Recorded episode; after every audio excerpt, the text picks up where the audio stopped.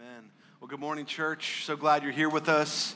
If you would, uh, grab a copy of the scriptures. If you don't, have a Bible, we've got a couple on the back table right there. You can take that as a gift from us to you. Um, if you're looking for a seat, we've got these front rows that have just opened up, which is always fun. And we've got some pockets over here.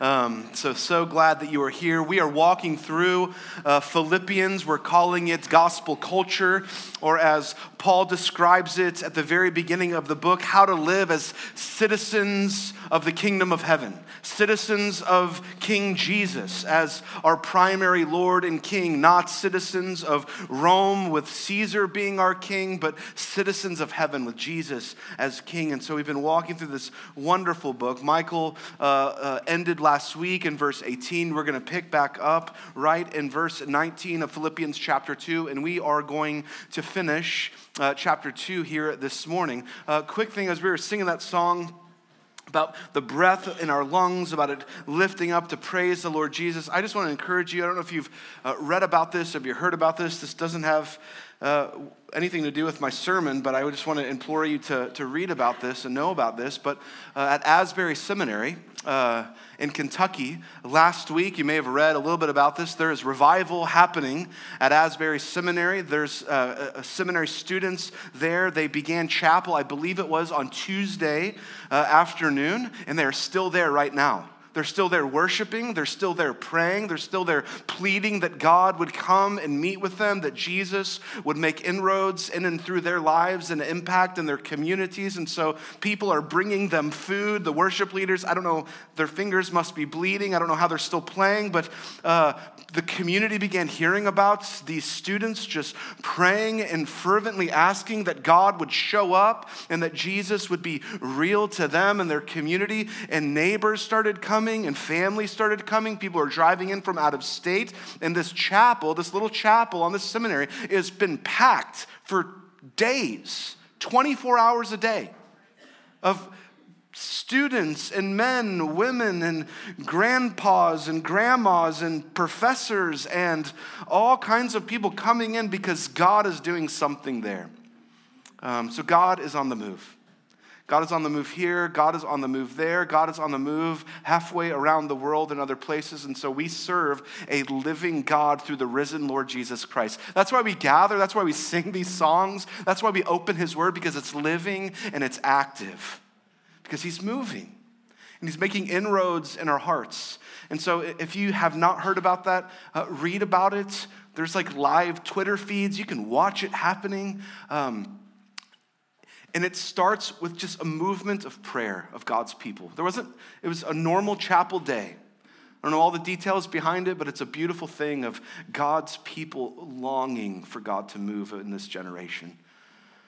Um, that's my heart. That's our heart. That's why you're here this morning. And so, as we open the word, know that He is moving, that He is active, and that He longs to change our hearts so that we might be citizens of King Jesus and live for him and move with him in this world in which we operate. Let's jump in. Philippians 2 19. Paul is writing to the church he helped plant in Philippi this letter. Uh, he's concluding this section right here. Paul says, I hope in the Lord Jesus to send Timothy to you soon, so that I too may be cheered by news of you. For I have no one like him who will be genuinely concerned for your welfare. For they all seek their own interests, not those of Jesus Christ. But you know Timothy's proven worth, how as a son with a father, he has served with me in the gospel. I hope, therefore, to send him just as soon as I see how it will go with me. And I trust in the Lord that shortly I myself will come also. I thought it necessary to send to you Epaphroditus, my brother and fellow worker, fellow soldier, and your messenger and minister to my need. For he has been longing for you all and has been distressed because you heard that he was ill. Indeed, he was ill, near to death, but God had mercy on him. And not only on him, but on me also, lest I should have sorrow upon sorrow. I am the more eager to send him therefore, that you may rejoice at seeing him again, and that I may be less anxious. So receive him in the Lord with all joy, and honor such men for he nearly died for the work of Christ, risking his life to complete what was lacking in your service to me. So, a strange passage, a little bit. So we've just come off of Philippians 1 and 2. We've come off Philippians 2, one of the most magnificent things ever penned in the New Testament about the humility of Christ and about this amazing sort of uh, song, this amazing uh, theological creed that the early church repeated over and over again about who Jesus is, the nature and character of God. And here we get to, and, and he sort of seemingly changes gears, and we have basically at first glance a travel log like a, a, a travel diary. We've got essentially in modern times, this would be plane tickets, car rentals, hotel reservations, how they're feeling along the way. The food made me ill in this city. I'm going, I'm, I'm feeling a little bit sick. I wish I was home. It's like a travel log, a travel diary of these two guys that Paul's describing. And so remember, real quick, context is helpful in this. Paul is in prison in Rome. Talked about that at the very beginning. and just why this section is in here and why all these sending of people and receiving people and sending back people is so important because in the Roman prison system, unlike in our prison system, when a prisoner uh, goes into jail, they get their, their, their three square meals, they get their soft bed, and they have this whole system of feeding and cleanliness and all these things that happen with prisoners. And the Roman prison system wasn't like that. It's like, hey, if you're in prison, uh, we're not going to spend any of our money on you, so your family and friends got to take care of you. And so, if you're in prison, you were dependent on those that cared for you, your family primarily, to bring you money to buy you food and to provide for you water while you're staying there in prison awaiting a trial uh, that would determine your outcome. And this is what Paul is doing. So, he's awaiting his trial, he's run out of resources and he's hungry and he's thirsty because the Roman the Roman warden wasn't, wasn't there to provide him food. He's just there to make sure he didn't escape. And so the Philippian church knew that Paul, got word that Paul was in prison. And they're hundreds of miles away. They're 800 miles away from Rome, where it's believed that Paul is writing this letter to this church and he has no food. And so this church takes up an offering. They hear of this, like we need to provide for our brother. For Paul, we care about this person. So they take up an offering and they send Epaphroditus, someone in, the, in their church, in their church family, someone who had come to faith in Christ in this church through the proclamation of the gospel. And Epaphroditus is there and he's, he's, he volunteers to go 800 miles to bring this offering to Paul so that Paul might have a continued support of food and water and sustenance for his trial as he awaits his trial. Now, along the way, Epaphroditus gets sick, as we read, and he's on the verge of death. And so, word maybe, I don't know if he wrote a letter at some outpost that he was and sent it back to his church home. I'm very sick. I feel like I'm almost at the point of death. But yet, he, uh, he presses on. He presses through the sickness all the way to Rome, 800 miles, so that Paul can receive this gift. And Paul's life is saved because of the generosity of this church, of this church family that, are, uh, that have taken this great gift to provide for their brother, Paul. But Paul's got a problem now. He's, he, he, he has a heart for this church. He doesn't want to leave them in the dark about what's happened, what's happening to him, what's happening to their church member Epaphroditus, what's going on with Timothy. And so, communication, you remember, eh, eh, and this time there's no cell phones, obviously, there's no internet, there's no way to get the word out. So, the only form of communication was via letter or face to face, which oftentimes it's, it's easier to send someone. And so he wants, to, he wants to give word to this church who is genuinely concerned about these people who are so dear to them. So Paul needs to send word back. That he needs to let people know Epaphroditus made it. He didn't die. He needs to let them know I've not died at the hands of this Roman guard and the Roman imperials. I'm still alive. I'm still awaiting trial. So he needs to send word back. So Paul, in this passage, makes this plan to send Epaphroditus back to fill them in on all that's happening with them. And then he says at the very end, after the trial, after all that goes on with me, he's saying, Paul's going to send Timothy back then to let them know what's happened with Paul. And then Paul even says, And I hope to get back with you someday because he loves these folks to fill you in on how my trial went. So, on the surface, that's all that's happening. It's like travel plans. It's like a diary. You're like, okay, are we done? Should we just sing some more? It's like, is that it? But under the surface, there's so much happening here. It's brilliantly written. It's beautifully intertwined with the rest of the book. The, some of it's lost on us in our English translations. I'm going to hope to, to mine that out for us and see these wonderful parallels and these wonderful things that I think Paul is trying to connect the dots for us, even in this travel itinerary. Because after all, the Word of God is living and active, is sharper than a two edged sword. And even a travel itinerary cuts right to our hearts and shows us who the Lord is, what He's like, and how we are to live for Him. Now, with that being said, there's so much going on. Keep in mind, you have to keep this in mind as you read this. It's hard, you can't just unplug it. This is a letter. And when you're reading this, you need to read it in the context of the whole letter that's happening because Paul is drawing on all of these things that he said previously. He's building to something, he's going somewhere. He's not writing just randomly, he's doing something, he's formulating something for us as God's people, even today, to know. So, rewind back to chapter one. The central point, if you'll remember, that Paul gives us and is the first command that's given to us in the letter is live as citizens of the gospel of King Jesus. Live as gospel citizens. That's why we're calling it gospel culture. This whole book is about how we, how the church practically are to live as king as citizens of King Jesus, not as citizens of Caesar in Rome.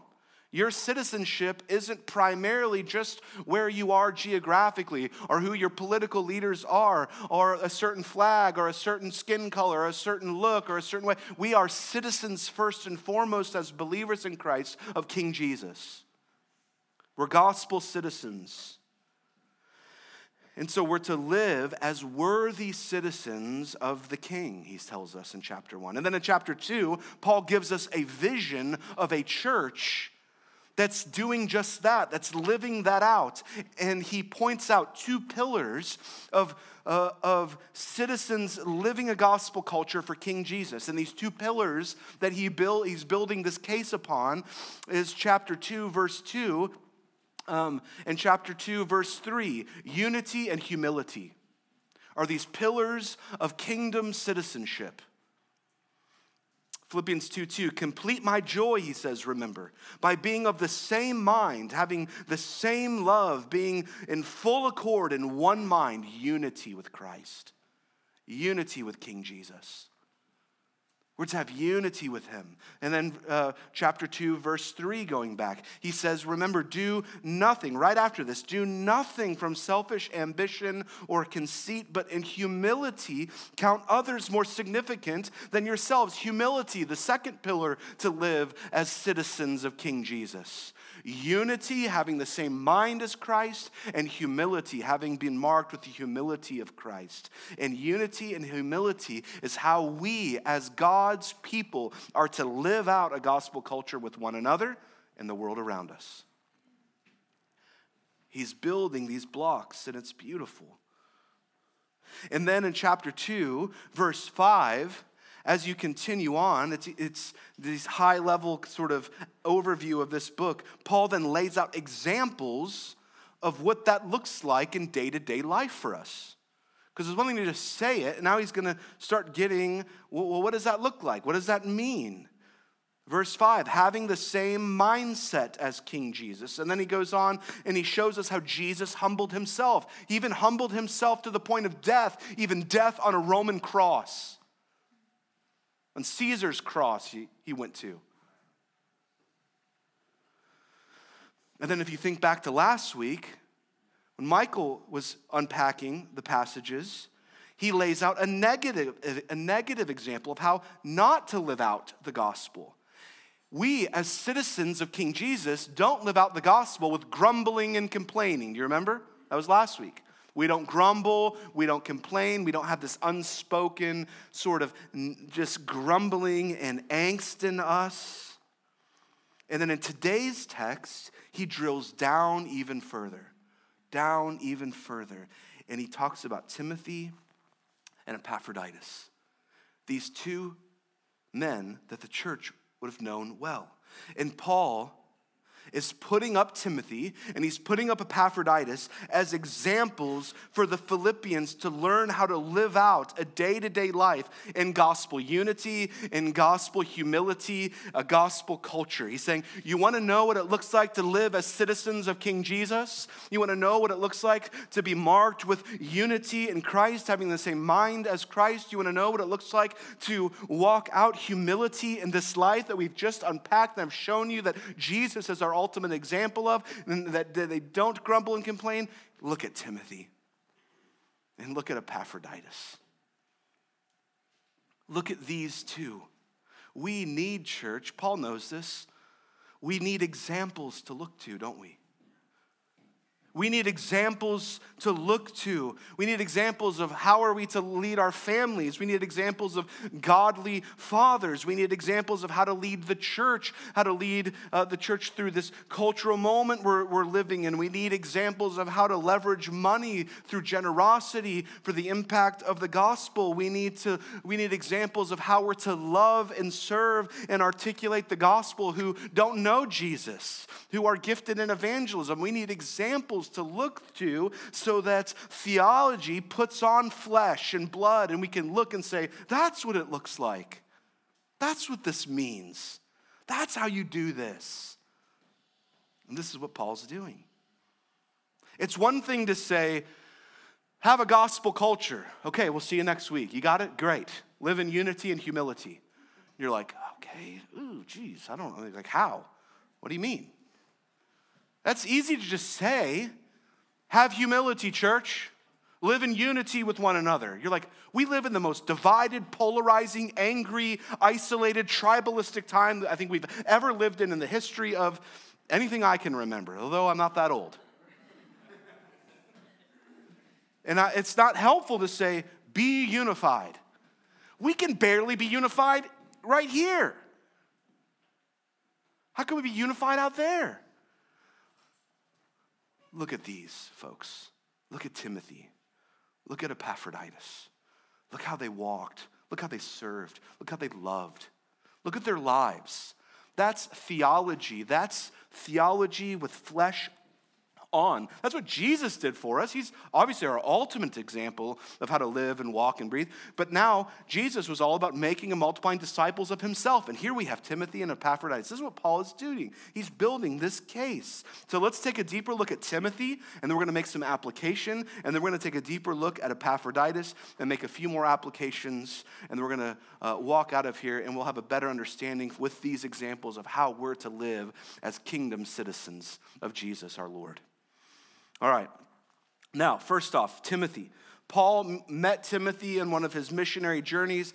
He sort of adopted him as like a son to him. Timothy's mother uh, became a believer. His father uh, was not a believer. Paul meets this family, specifically Timothy. Timothy begins uh, uh, following Paul and going with Paul on his missionary journeys all over the place, all over these different towns, preaching and sharing the gospel. Timothy follows Paul even to prison, as he is right now with Paul at his side. In fact, uh, Timothy was so important to Paul, so important to his ministry, and so they were so close that we have two letters in the New Testament that Paul wrote to him that are called. Okay. You don't seriously? It's really easy. It's not, it's not like a trick question. We have two letters. If you're British, they're called one and two. Yeah, our first and second Timothy. Isn't that weird? The Brits say one and two. It's kind of cool. Um, I kind of like that. Turn to 2 Timothy, like a, this kind of sounds cool. I don't know if that wasn't a British accent. I apologize. Verse 19, let's jump in. let's jump in. See Timothy. I hope in the Lord Jesus to send Timothy to you soon so that I too may be cheered by news of you. I love this, my spiritual imagination right out of the gate here. I don't know if this is exactly what's happening, but I think this is kind of like when uh, you leave work in the morning and maybe your children are there.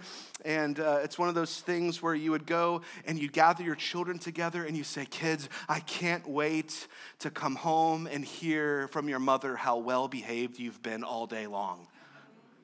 See y'all later. It's like hint, hint, right? And so I think it's kind of like one of those. He's, he's kind of priming the pump for like them seeing and them seeing one day Timothy as he comes back. And then secondly, it says, For I have no one like him who will be genuinely concerned for your welfare. I love that word. Genuine, authentic, not fake. And he doesn't even say who will be genuine. I have no one like you. He doesn't make it about himself, who really knows me and knows my situation. And I'm going to be able to send him to you one day so that he can fill you in on how I'm doing. He doesn't make it about Paul. He makes it about them. He loves this church. He says, I, there, I have no one else who will be genuinely concerned for your welfare. Timothy cares about you, church. He's genuine in his care for you and how you're doing and what you're up to. Not my welfare, not even his own welfare, but for yours. Selfless. Selfless. In verse 21, for they all, speaking of all these other people, this is why he's sending Timothy and not all these other people, for they all seek their own interests, not those of Jesus Christ. In other words, guys like Timothy are a rare breed. Guys like Timothy are rare. We live in a world that the vast majority of people are narcissistic and self seeking to the core. We're actually taught to look out for number one. We have entire social platforms that are dedicated to propping yourself up to showing your stories, your accomplishments, your things. Me, me, me, me. Build a platform for me. And if you're really, really, really good at it, and you get enough people that think that you are so awesome and that I just want to watch your every move, you don't have to do anything else in life. Other companies will pay you to learn more about what you're doing all day. And you record yourself, and we all watch it, and we're fascinated by it. It's weird. We live in a weird time, right? Narcissism is so normal. Self absorption is so normal. It's celebrated. It's a triumph if you're great at it. It's called being an influencer. You are so interesting. Now, if you're an influencer I'm sorry, I'm sure you're doing awesome, like tremendous things. This is a generality, right? But it's just, it's a strange thing. I don't, I don't get it all. And this seems to be like Timothy's rare. He's not like that. He just genuinely cares for y'all. And he's going to spend his life and his time and his energies caring for you that you might know and love and serve Jesus more and more and more. He's not looking out for number one, he cares for you, others focused. And notice the parallel language. Here's where it gets really beautifully written.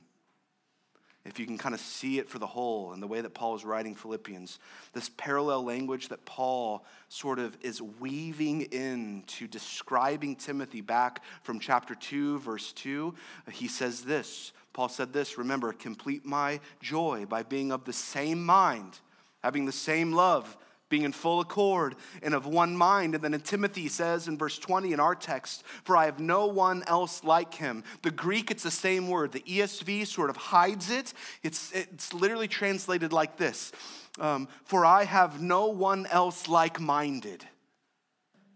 Like minded. Just like he said, have the same mind have the mind of Christ, have the same mind of Jesus. And he goes on, It says, For I have no one else that is like minded. And then back in chapter 2, verse 4, he says, Let us not look to only your own interests, but also to the interests of others. And then in our passage today, verse 21, This is what he was talking about Christ then. He's now talking about Timothy. He says, Everyone else looks for their own interests, not those of King Jesus. Paul's saying, Look at Timothy. He's not like this. He's not a narcissist. He's not building fame for himself. He's not building a platform for himself. He's not self seeking and self focused. He is others focused. Can that be said of you? Can that be said of me? Is that our heart? Is that what we do? Is that who we are? Because that's Paul's definition. That's Paul's flesh and blood application for humility and unity. Look at Timothy. He has the same mind, just like I was talking about last chapter. Look at Timothy. He has this humility. He's others focused. Is that you? And then we keep reading and we learn that, that that character that's in Timothy, that him living that out and walking that out, it does not come cheap. It's not easily um, grasped. Philippians 2:22, but you know Timothy's proven worth it's the same idea. I don't have time to unpack it. If you go over to Romans 5, chapter 3, in this, this, this proven worth, or that we can rejoice in our sufferings. So, a proven worth is you've been tested with fire You've walked through it. You've gone through situations. Romans 5, Paul uses the same words here described, but it's translated rejoicing in our suffering, a proven worth. It's tested that we can actually resort, re- rejoice. Why? Because this suffering produces something in us. In Romans 5, it gets to character or proven worth as it's applied here. So it's not just something you say, but it's something you can walk in and lean in, and it's not easy. It's not easy for any of us. So, church, this morning, just application along the way. If you find yourself right now in a place of suffering, maybe it's with your body, maybe it's in your marriage, maybe it's in your finances, maybe it's in a friendship there's some place that it is a crucible like moment where it's hard and it, you're suffering and you don't have all the answers for it. Hold steady in that perseverance and walk through it with humility and unity and having the same mind as Christ. And it will produce something in you. That very place, that very hardship, that very suffering, the gospel tells us again and again and again actually do something in you and it teaches you something and it produces something in you that's called character or proven worth, just like Timothy. Proven worth means you've, you've had to walk through it. You've had to go through it. And this sermon can't give it to you. The latest book can't give it to you. The best podcast can't just download it into you. You have to walk in it. That's the only way. And when you're walking in it, it is miserable and hard. But when you look back on it, you'll see God produced something in me that I could have never got if I hadn't walked through it. And it's beautiful. Then he goes on. Now, as a son with a father, he has served me in the gospel. More on that later. He keeps going. I hope, therefore, to send him just as soon as I see how it will go with me and I trust in the Lord that shortly I myself will come also. So basically, once, once I hear what's going to happen to me, once I hear uh, if I'm going to make it out of here, if I'm going to live, or if I'm going to stay here longer, or if I'm going to be set free, then I'm going to send Timothy to you. But I need him here for now and I'm trusting the Lord that I will also come see you. So he's, he's saying, I don't know what's going to happen to me, but I'm holding fast. I'm trusting, I'm trusting the Lord that he will get me out of this because I've seen God do miracle after miracle after miracle. Jesus rose from the grave, and I know he can get me out of here. So he's trusting and hoping in the Lord. It's not, he's not saying that he, he, God has to do this, but he's hoping in God. Are you hoping in God in the midst of where you are? And now, before we move on to Epaphroditus, real quick, some notes about Timothy that he's putting up as an example to us of how you live out the gospel. Here's someone with proven character. Here's someone that's by my side. Paul is saying, here's how you live in the way of Jesus with unity and humility. He says this. He uses a metaphor for Timothy and he uses a, meta, he uses an, a bunch of metaphors for Epaphroditus. He says, How, as a son with a father, he has served with me in the gospel. So, this metaphor is to help us understand how to live out the gospel. Essentially, Paul is passing on the family business to Timothy.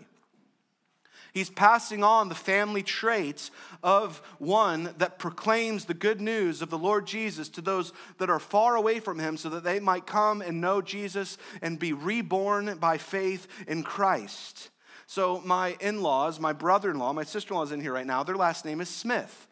And I didn't confirm this. I should have before I used them as an analogy, but it's okay. Uh, I feel like I have license because they're family. So I would imagine if you go back generation after generation after generation, all the way back, you would find that the Smiths, common name, right? That this is why there's so many of them, would be a family of blacksmiths or a family of silversmiths. And so, what would have happened in a community is as this community was forming and they were going, this, uh, the, the father before them and before them and before them would have done this trade and this craft, and they would have been blacksmiths or would have been silversmiths. And so, the community would have said, There's the Smiths. Oh, you have, a, you have an issue with this? Go see the Smiths because that's what they do. And their last name defined what they did, how they did it. And the, the heritage of the family, the occupation of the family would have been passed down and passed down and passed down. And that's not really the case for us anymore, but that would have been the most common way that anyone with a vocational occupation would have had a job. And they would become that through apprenticeship through imitation, through observing, through watching, through learning, through being side by side with someone who is doing the work and then showing them how to do it and then giving them the ability to walk and do it. And Paul is saying, not just like, I love Timothy like a son, like, he is, he is, he does love him like a son. He's like, I love him in such a way that I'm passing down my very identity of what I do and how I do it by the power of God to this other person. And I want to have him along the way so that he can see me and imitate me and know me so that he can continue on the family business of the proclamation of the good news of the gospel. So he's like, I've shown him how to do this. And he's saying he's like a son to me. And so, Paul and Timothy, there was this mutual serving and love together. And he was showing him. So, quick application for us here as a church. Are you a Timothy today? Are you learning from someone? If you're in here, are you learning from someone that's down the road of faith a little bit? Have you taken time to ask someone, to have some questions ready when you come in contact with someone, even here in our gathering, to, to, to grab them for lunch and to see how they've lived out the faith and how they uh, raised godly kids or how they're navigating uh, the workplace in this secular, crazy culture we're living in and still being a man of faith or a woman of faith? Uh, uh someone who is in the trenches uh, along the way as a mother. Have you, are you a Timothy? Have you, have you gotten together and you're learning and you're growing side by side together. It's not a church program, it's a way of life. Or are you a Paul? Are you down the road of faith a little bit?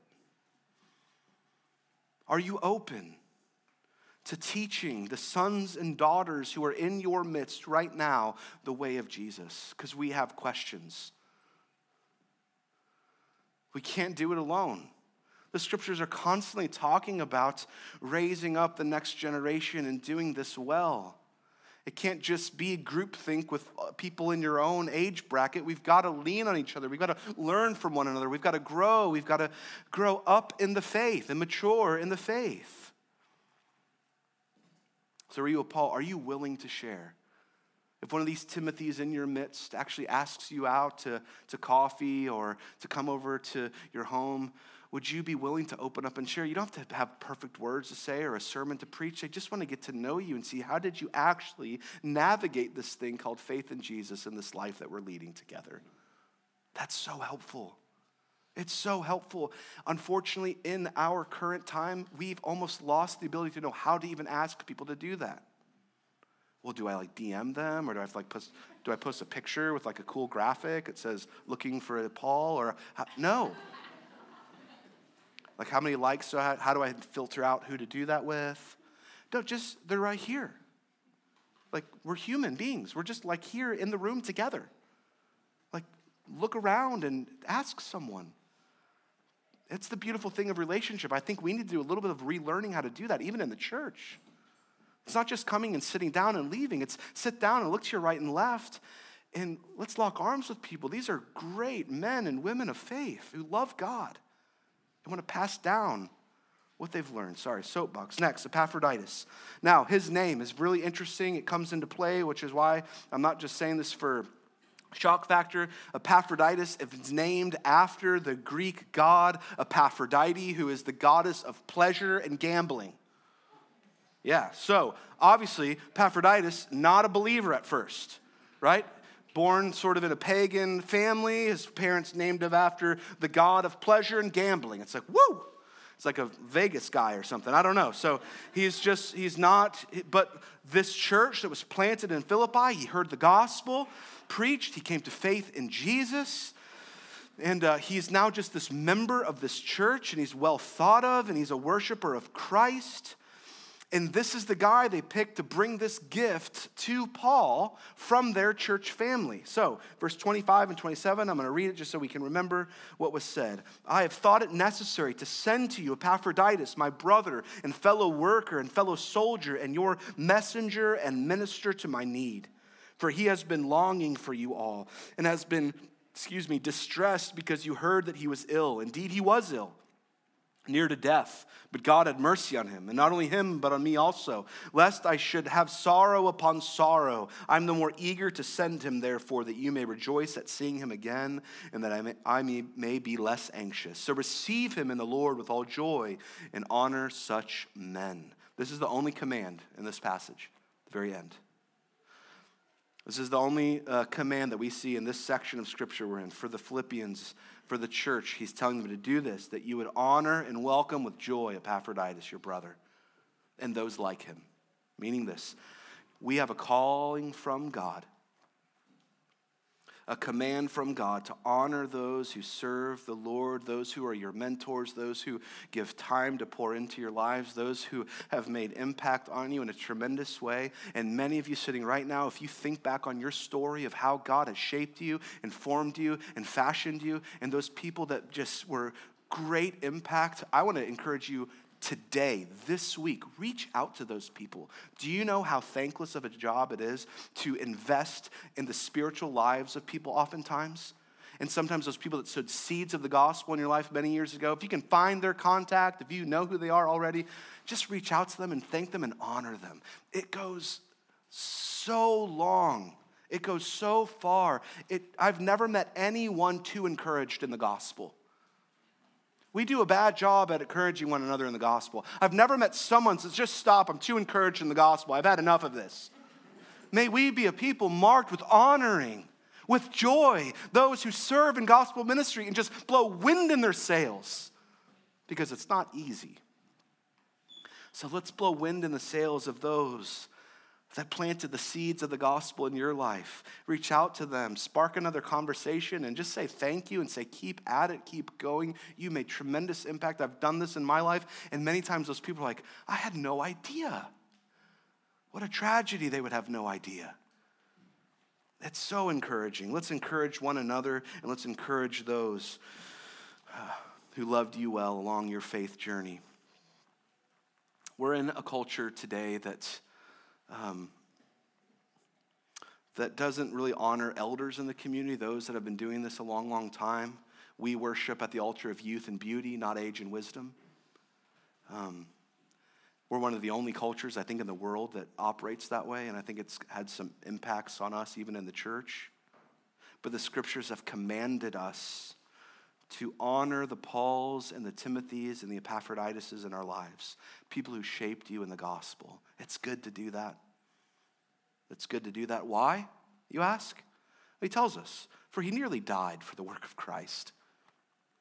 He risking his life to complete what was lacking in your service to me. And this is a play on words. That's why I brought up his name earlier. So it's kind of lost in the English translation, but Epaphroditus' name, uh, the Greek goddess Epaphrodite. Epaphrodite was the goddess of gambling. So this, this word here, he's using Epaphroditus in a word play, an analogy. He's risking his life to complete what was lacking in your service to me. Or, or another translation, he's gambling with his life for Christ. Now, when they would cast lots, they would play dice in the ancient time. Many, it would be common that they would call out to a, Epaphroditus to give them favor, that they would win and do well in this gamble that they were doing. And Paul's playing on this that they would have known about, that they may have even would have said themselves had they been gambling. He's saying Epaphroditus doesn't roll the dice and call out to Epaphroditus, his namesake. He rolls the dice and gambles with his life, knowing Christ Jesus, the risen one, has his life in his hands. And he's willing to gamble his life because because he knows the one true God has him. Isn't that wonderful? He's gambling his life knowing it's worthy to do so because God has called him to it. Brilliant play on words. It's the provision of God that brought this gift to Paul as Epaphroditus gambles his life and says, God's got me because his God was greater. So Paul calls Timothy a son, and here he calls Epaphroditus a number of things. And I'm going to walk through those, and we'll be done uh, with our application portion of Epaphroditus. He says, My brother, my fellow worker, fellow soldier, your messenger and minister to my need. First of all, brother. Paul calls him brother. This is Paul's favorite word for other believers in Christ. He's connecting the dots. We're family. We're in this together. He's my brother. And we're not, it's not just like, I know a lot of times we kind of use this like, hey, bro, like, he's my bro. He's one of my guys. He's one of my dudes. It's like it's deeper than that. When Paul uses it, he's saying, no, we're, we're actually family. We're like Abraham family. Go all the way back. We're the, the type of family, we're in this together through the blood of Christ, even though Epaphroditus, uh, was born in a pagan family, Jesus has saved him into this family so that by God's grace, we can be all about the promise that was given to Abraham of spreading the blessing of God to every corner of the earth. That's the type of family we're part of. That's family. That's, my, that's why Paul says brother. Abraham like fam- like family family. Like grafted in family, not bro. We're family. We're participating together in this. Are you in the family? Are you known? Um, and he goes on, he says, fellow worker. So, Paul, to Paul, gospel, the gospel work, the gospel culture, cultivating a culture of the gospel, living as a kingdom citizen with Jesus as king, there's work involved. It's not easy. There's a task at hand. It's not a spectator sport. Many of us in this room will participate in a spectator sport later this evening lots of good food and some friends around, and we're going to yell at the TV about what a foolish play that was. I can't believe they did that, and we're great at kind of seeing it from a bird's eye view. No, this is different. We're not spectators, we're not observing, we're not just armchair quarterbacks. Paul says we are in it. We're participating. It's gospel work. We are fellow workers in the gospel ministry. And he goes on and says, fellow soldier. It's a fight to bring the gospel forth in our culture. There's a fight. Now, our fight, let me clarify, is not against flesh and blood. The Bible's clear about that. Meaning it's not a violent struggle against hu- other humans, other people, but it's a spiritual battle against the principalities, against the evil one, against the enemy himself that we are waging war against. And we're pushing back the darkness and we're bringing forth the gospel light to those who desperately need it. So we're soldiers together. And we fight day after day after day. How do we do that? How do we fight? We pray. We proclaim. We trust. we hope, even in the face of hopeless situations. And we pray that his kingdom come on earth as it is in heaven. And we pray that for our communities, for our families, for our friends.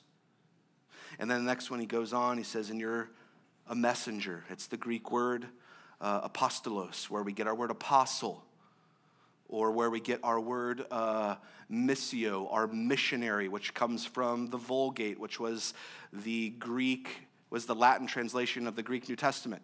So if you didn't follow that, it's okay. So we got apostle from apostolos, and we get mission, comes from the Latin word uh, missio, so missionary, apostle. This is this word.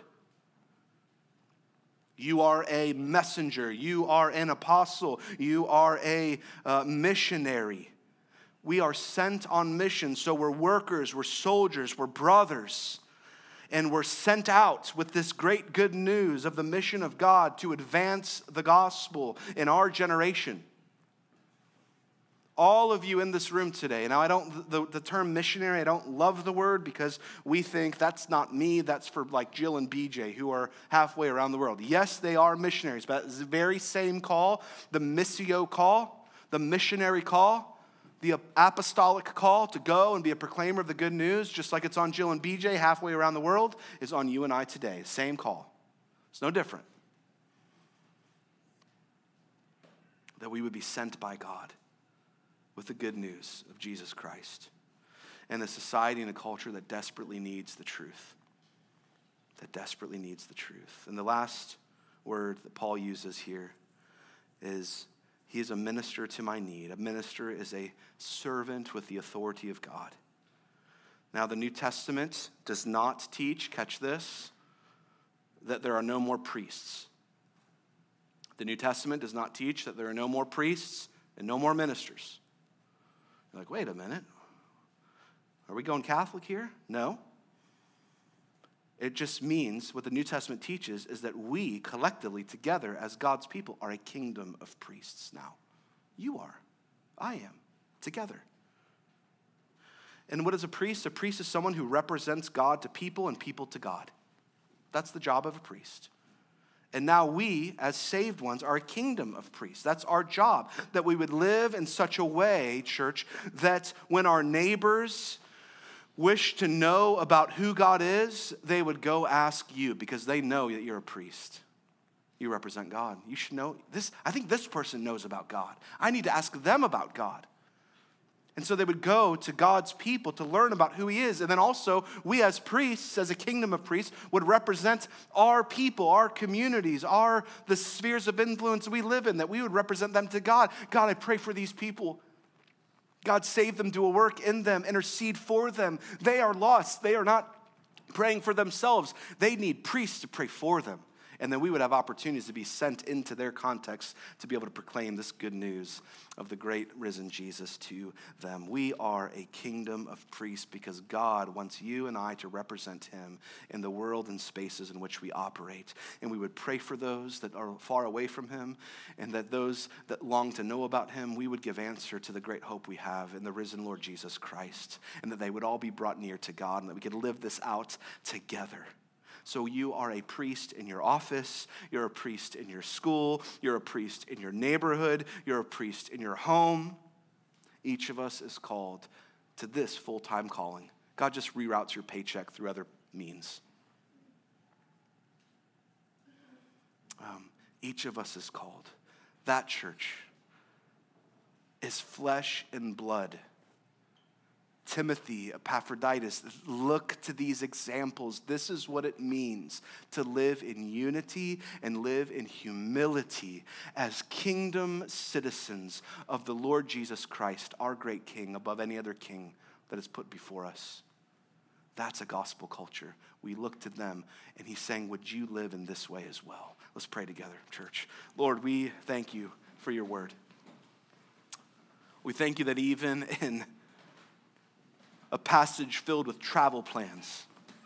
It is just packed with truth and goodness and beauty of how to live for you, how to hear from you, how to walk with you, how to show others how to do that.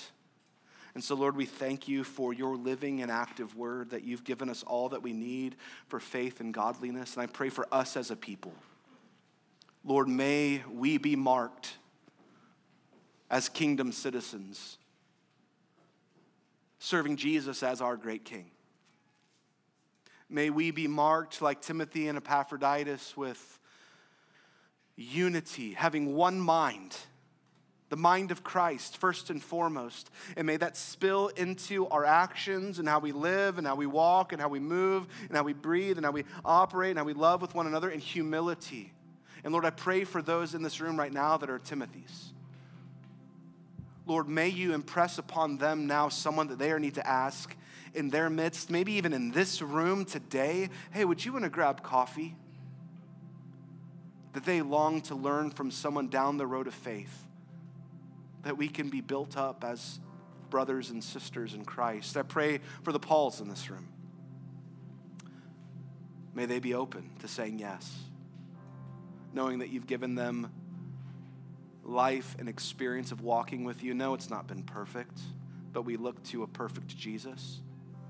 And may they give words of encouragement and instruction and correction. And Lord, would you bubble up in our midst a culture of gospel humility and unity and learning from one another and locking arms? What a beautiful thing. Do that in our midst. Give us courage to say hello to someone. Give us courage to have a conversation with someone. Give us courage to open up our hearts and our homes to say yes to inviting in. It's, it's scary sometimes but it's good. Teach all of us, myself included, Lord. We need you. In Christ's name, amen. Let's stand and worship Him, church.